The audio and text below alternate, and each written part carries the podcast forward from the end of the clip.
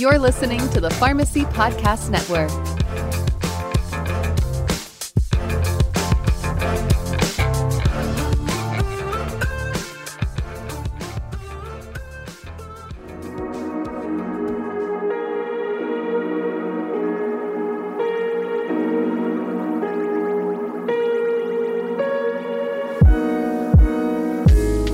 Welcome to the Darshan Talks podcast. I'm your host, Darshan Kulkarni. It's my mission to help you trust the products you depend on.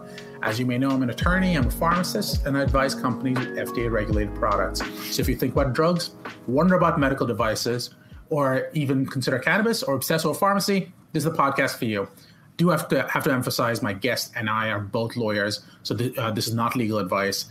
I'm also a pharmacist. This is not clinical advice. I do these for educational reasons. So if you like these video podcasts, and I think they're a lot of fun, I find myself learning something new each time. So uh, if you if you like something that's, that you're listening to, please like, leave a comment, please subscribe. If you think people might learn something, uh, please share. If you if you during the conversation you think that there's something interesting we discussed, please please uh, ask questions. We'd be happy to pull them in if we can.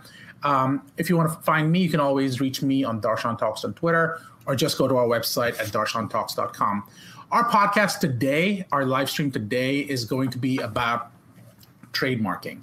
Our guest is the partner is a partner at Duane Morris. She's the team lead for the firm's fashion, retail, consumer branded uh, products industry focus group, and she's the vice chair of the firm's WINS uh, program, which is the Women's Network program.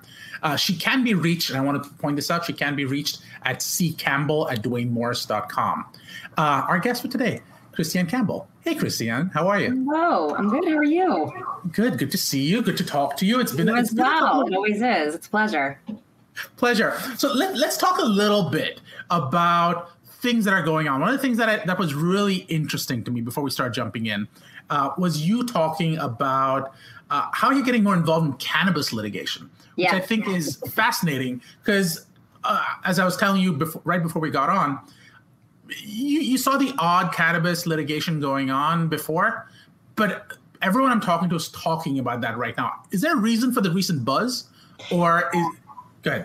Um, I I think it goes back to maybe kind of was um, accelerated by what we call the New Jersey effect.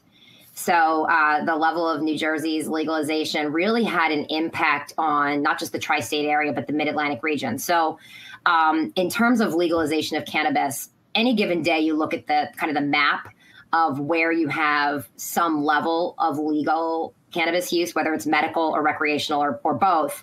Um, the map originally kind of looked like a like a hamburger, where the, the legal is the legal areas were the buns, and then the, the middle of the country was really not didn't have a whole lot. So you had like a very very um, mature market in California, Oregon, um, Colorado, Washington, Nevada, and then you had Massachusetts, uh, Florida, and then the East Coast kind of filling in. And and when New Jersey came online, it really impacted um, New York, Connecticut, Pennsylvania. So I think what we're seeing is, um, and you and I have talked about this, this this marching toward federal legalization or you know so many different changes um, and filling in the middle of the united states where there will be some level of legality. And i think more and more uh, companies entrepreneurs investors are recognizing that this is going in that direction. Um, so getting into the cannabis space still feels i think early and and new to a lot of people but um, the market's getting more and more mature especially in, in california um, and I think it's it's just an it's a build it's a buzz that's going to continue to build um, until we get there. So I, I, think that's probably partially behind the the buzz. Um, you know, there's more and more in terms of you know looking at federal legality being down down the pike, um, and I think that's really legitimized. Um, you know, we have what we call the legacy market, which was kind of the underground and illegal, and there's more and more mainstream probably because of the the medical um, medical cannabis industry, um, mainstream uses that are becoming less. Uh, the stigma is going away a little bit. I think in that. That, that's kind of interesting the way you you phrase that, which is you're, you're talking about this anticipation that the rules are going to change. Um, have you? Obviously, there is a market sentiment that supports that have you seen anything that suggests, from a legal perspective, that's actually going to happen? Yeah, um, the Farm Bill is one way. Yeah. Um, which is, I mean, it's it's old news now, but uh, the Farm Bill is what really opened up the floodgates for so much CBD. Mm-hmm. Um, you know, kind of, and and there's talk of descheduling um, the the marijuana aspect, and that would really make a lot of changes because then you wouldn't have marijuana falling under the Controlled Substances Act. Um, it wouldn't be a Schedule One drug.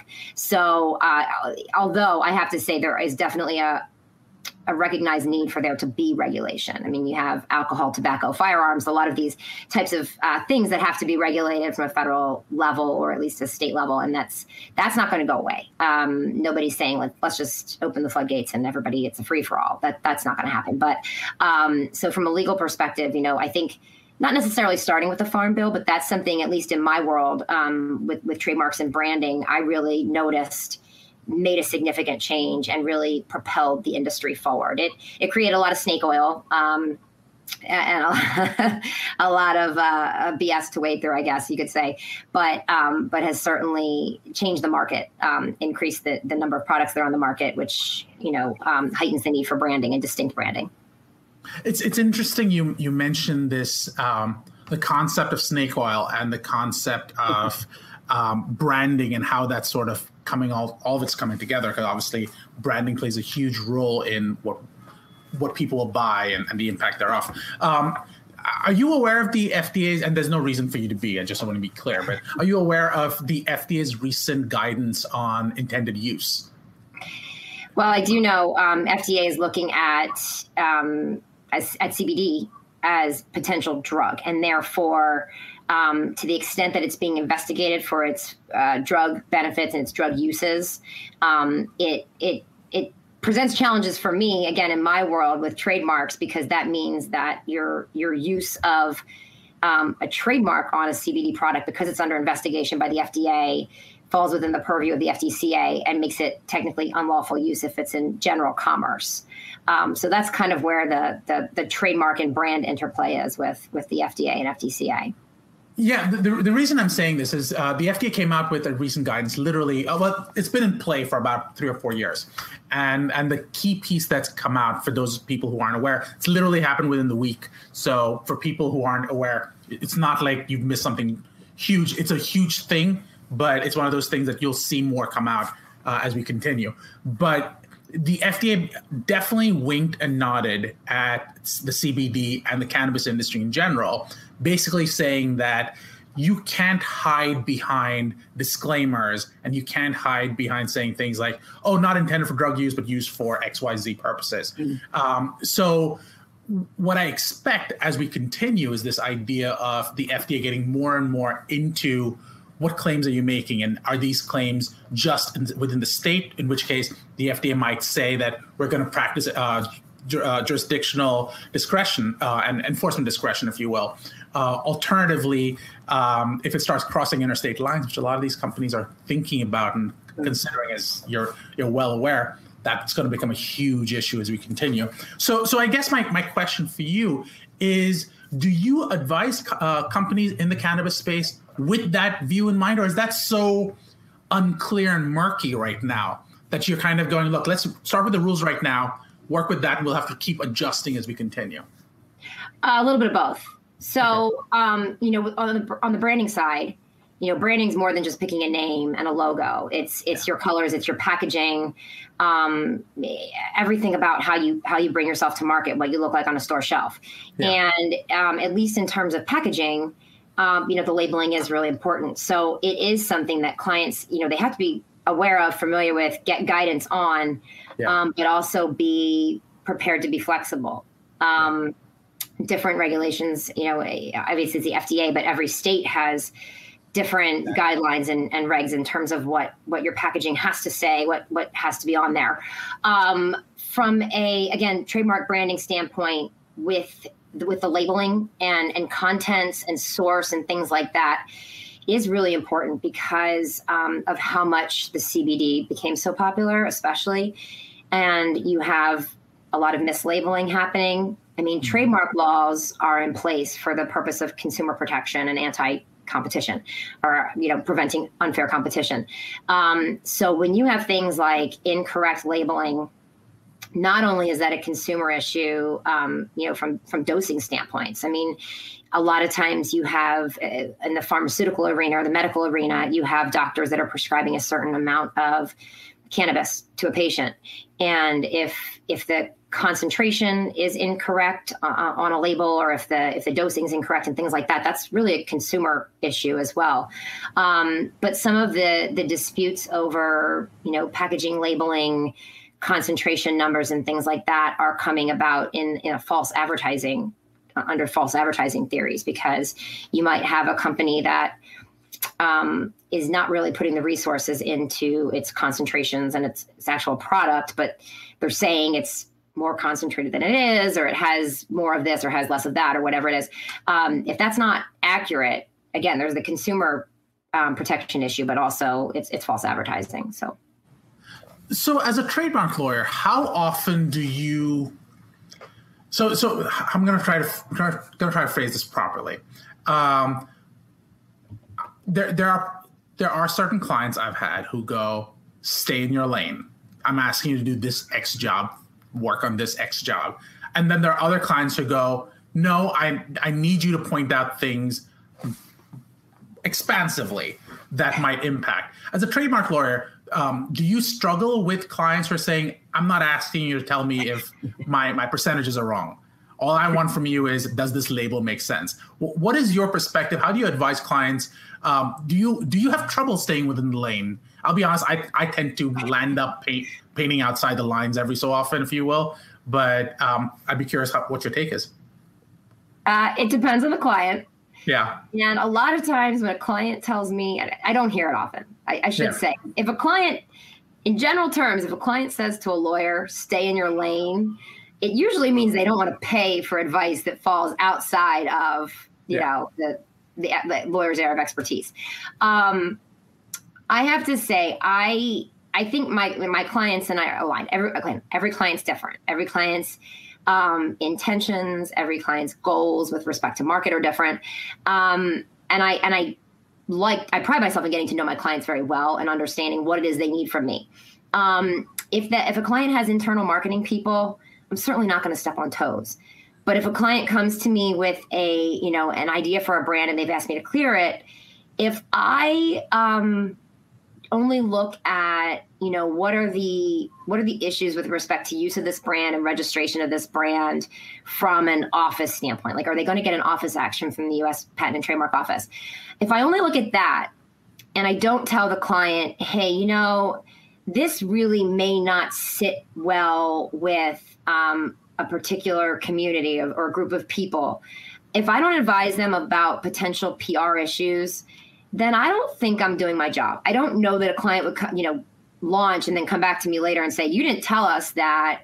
You know, Twitterverse was going to explode when we use this tagline or slogan because it offends, um, you know, a certain group of people. Uh, but I don't think I'm doing my job if I say, yeah, you're clear for use and registration of this brand, without considering the, the market aspects as well. Um, you know, if a client specifically says to me, our marketing people are looking at the ad copy for purposes of, um, you know, marketing and, and claims, and it's, if it's a social media launch, they're making sure everything has the, the sponsored and the, the right hashtags and all.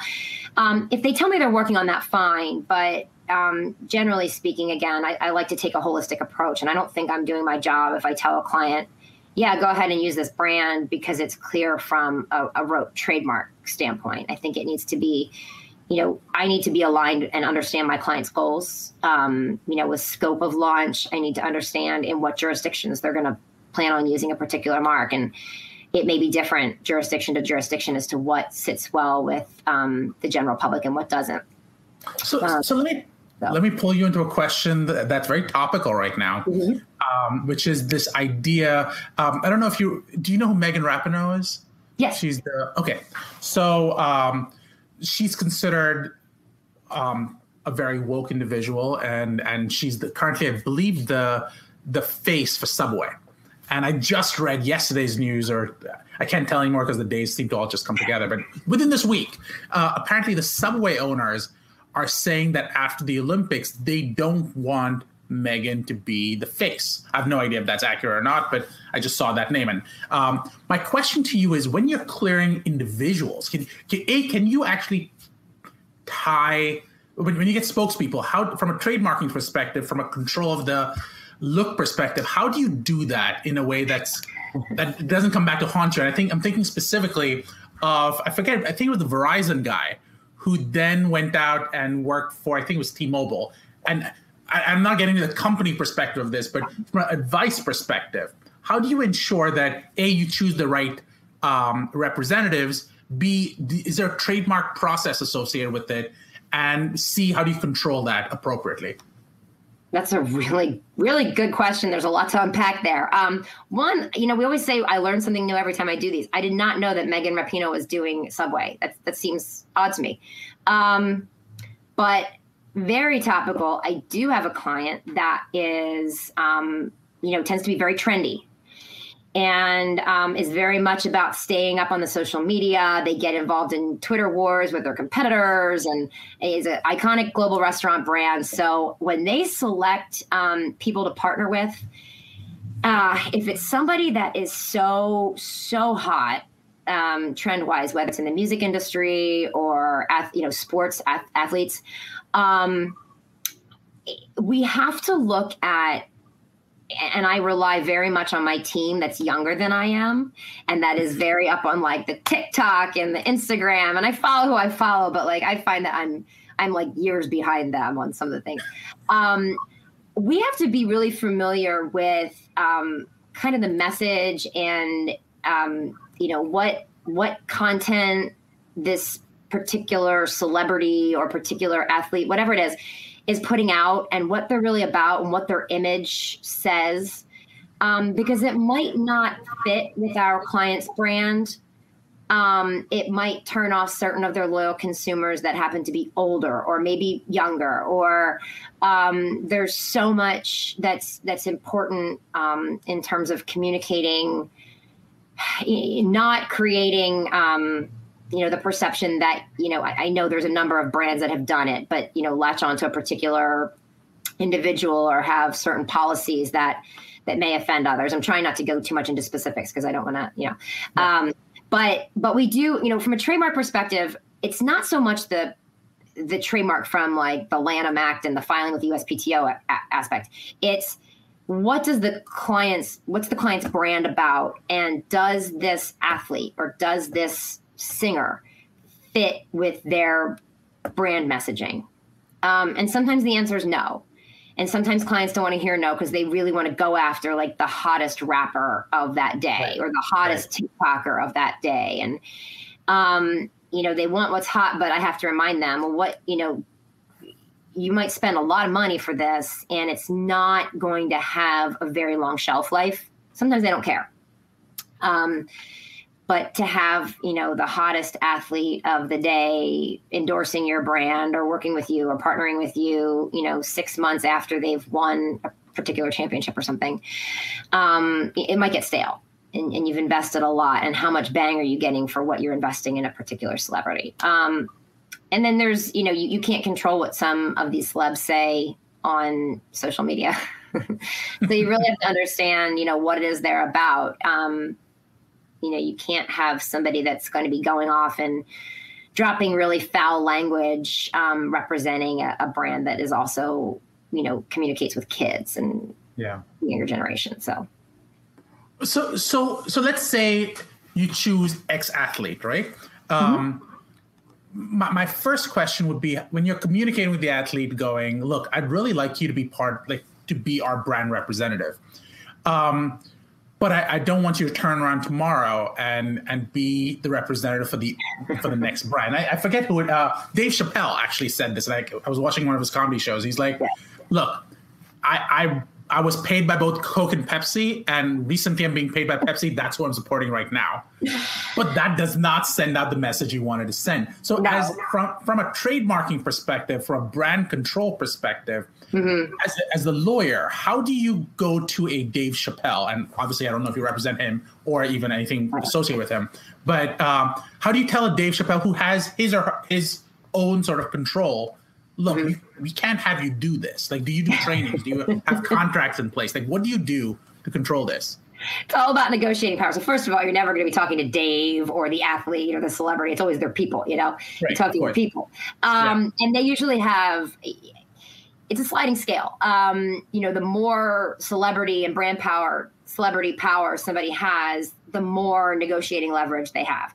So, you know, a Dave, a Dave Chappelle obviously is very desirable. So if you're going to approach his people, probably comes with a pretty high price tag and a very very little wiggle room in terms of negotiating his contract. And he's I don't want to say he's a loose cannon, but he may not be somebody who want who you can control or that you want to control. Um, it would be you know clauses in a contract that say you know you if you're endorsing this brand you can't endorse these competitors or you can't and it's got to have a certain amount of time um, you know a little bit you have to play to the emotion of the celebrity or their people and say, well, doesn't it look bad for them if they endorse Coke this week and then, you know, three months later endorse Pepsi? They're going to start to look like they're a, you know, a, a hired gun you know, there's there's other words for it, but um, yeah. they're going to start to look like a little bit of a sellout. Like, oh, I'll take whatever you know money yeah. from whomever. Um, so not only is the the branding disingenuous because it's like, well, okay, it's kind of like influencers when they start to really, I don't say sell out, but they get big. It's like, wait a minute, they're losing a little bit of the the personal touch that they had with what they were endorsing originally. Now they're being paid to do it, and I think consumers, you know, the woke consumers, starting to recognize that. So. Um, you know, you're going to be talking to other people. You're going to be looking at a contract. You're going to want to have negotiating leverage. And the more desirable the celebrity, the less leverage you're going to have. Um, and controlling what they do on Twitter, controlling what they say on Instagram, post on Instagram, it's it's virtually impossible. Um, and the more control you try and exert, the less attractive you're going to be as a as a brand that that they would endorse.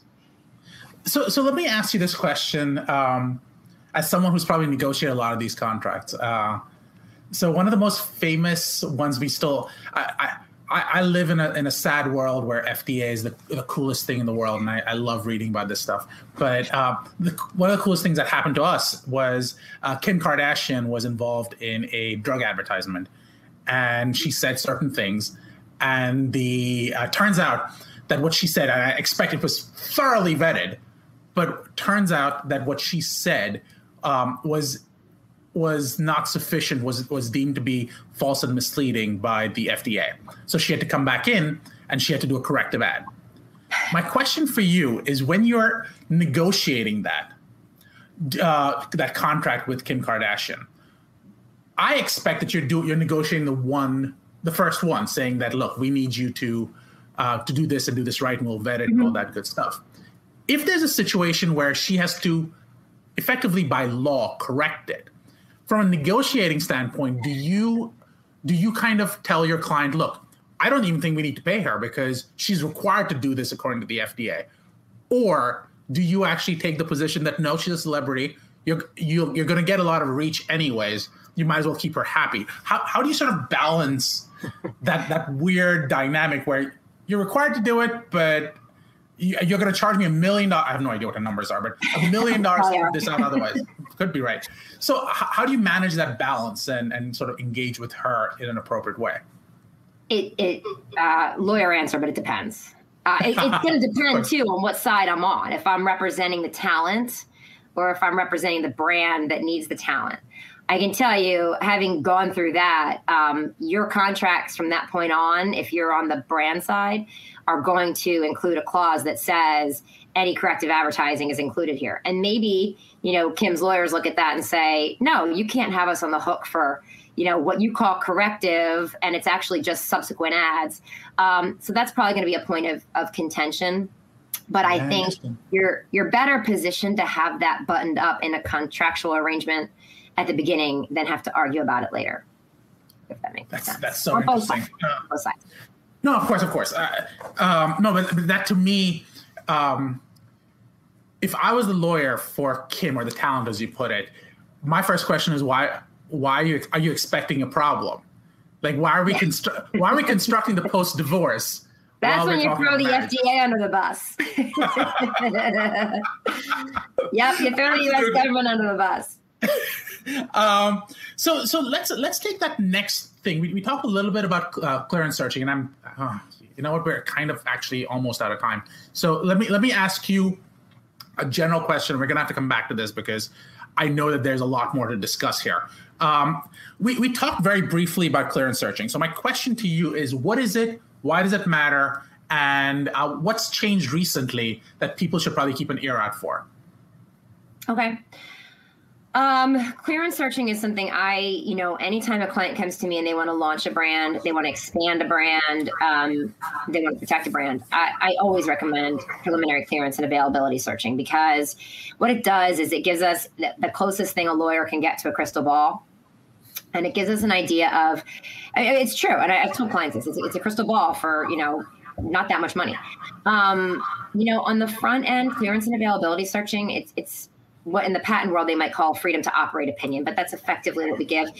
Um, really not that expensive. It's not that much of an investment when you consider getting involved in a trademark lawsuit um, in federal court or even before the Trademark Trial Appeal Board could potentially be in the hundreds of thousands of dollars or over a million dollars because you're dealing with discovery, you're dealing with experts, you're dealing with surveys, and it's just such a headache um, that could have been avoided. And I can tell you that in the whole freedom to operate type um, assessment letter that I give clients, I very rarely say no. I, it's it's really easy for me to say, oh, it's not available. There's this party and that party. The harder job, and, and when I'm doing my job, is when I tell a client these are the risks. Um, I'm hearing the client say to me they want to move forward anyway. So my job then is to figure out how we mitigate those risks.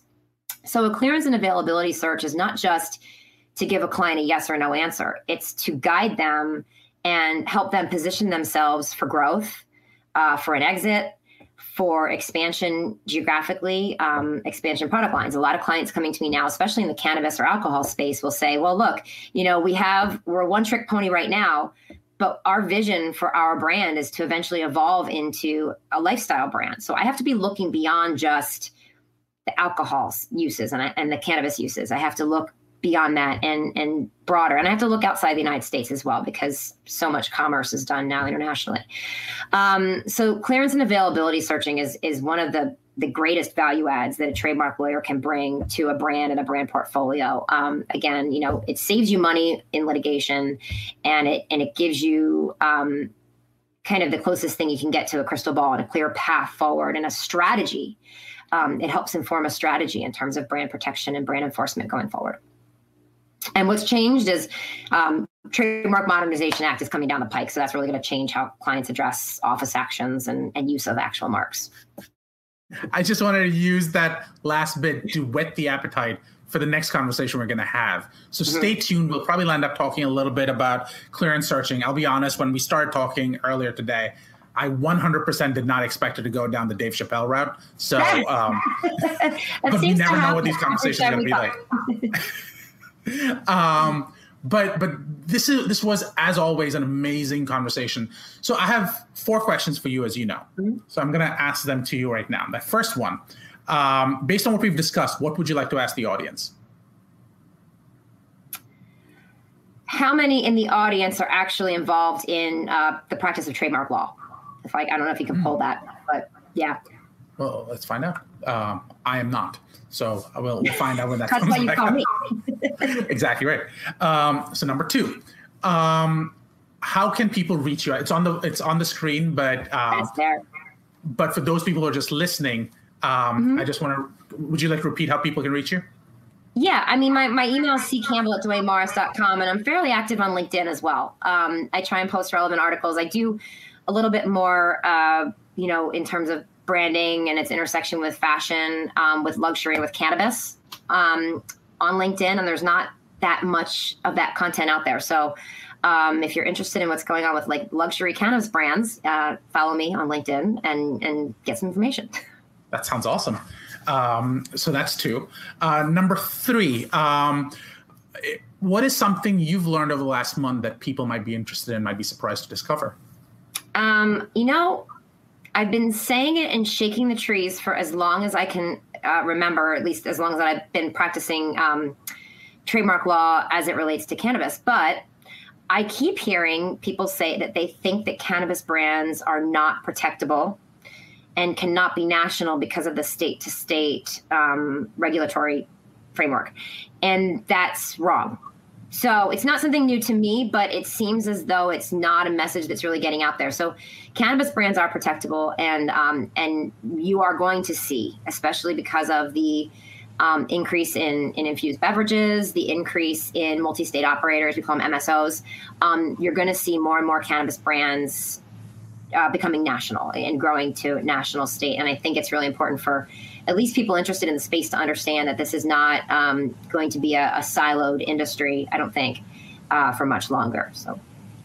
So is it fair to say that it'll be national, but you'll be doing it on a state by state basis? Or are you saying that you can actually register in the in the federal register? I guess.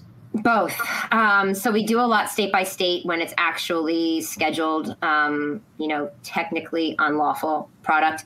If it's something that's uh, federally lawful, for example, consultation services, website services, social media, uh, we can get protection at a federal level. So, so when we, when I'm talking to clients, I'm, I'm making a tiered um, strategy approach for them that takes, okay, what can we get you at the federal level and what can't we get you at the federal level that we should you know cover statewise right now and then eventually consider um, you know expanding the protection to federal if possible so when you're doing uh, i'm sorry I'm, I'm, i know i know i'm over but i have to ask when you're com- coming up with this state by state strategy um, how do you decide there are 50 states and each one having mm-hmm. a cost associated with them so that gets expensive really quickly yeah.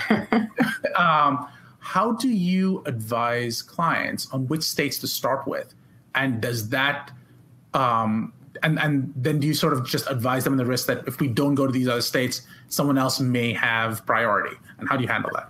That's a softball. That's a good one. Um, the states actually answer that question for you because, unlike the federal uh, trademark registry, the states do not have an intent to use basis to file. So, in order to file a trademark for pr- trademark protection in a particular state, you have to have used the mark in that state. So, necessarily, you're only going to be able to file in the states where you've got actual product or services being rendered.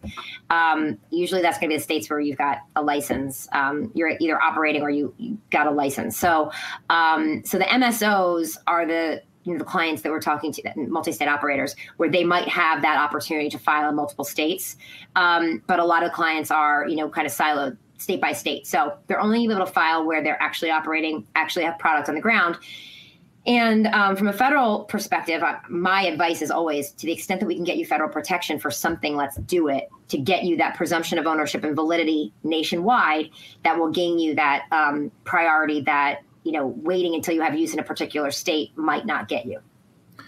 Um, I, I could keep going. Let, let me stop there. Uh, so interesting. Another time. uh, yeah, pretty much. The, my last question for you is um, what was something that made you happy in the last week? Do I have to limit it to one thing? no, you can limit it to as many things as you want. My son water skied for the first time. ah. Um, so that made me, I, I, I was screaming my head off. Um, but right before we got on our call today, I hung up um, the phone with my team of, of lawyers and paralegals and assistants and docketing clerks and associates. And we'd been on the phone for two hours. And, um, you know, I, I hung up the phone and said to them, you know, I know we're not together. I know we can't see one another, but I just was, it made me happy to tell them how happy I am with the work that they've done and the resiliency that they've showed and the efficiency that they've showed over the course of the last teen, the last 18 months um, of being remote and not being together. Um, so it was a two hour call and yeah, it's, it's a lot of work to do. It's a heavy lift on a lot of their parts, but um, it made me happy to, to be in, in the room, the virtual room with all of them. And, um, you know, feeling that team work and that um, the, the teamwork ethic. It just really made my day. That's awesome. Um, that's wonderful. So, so what we're going to do is we're going to have you back very soon. I hope you'll consider coming back. And um, this was wonderful. Thanks again. Of course, always.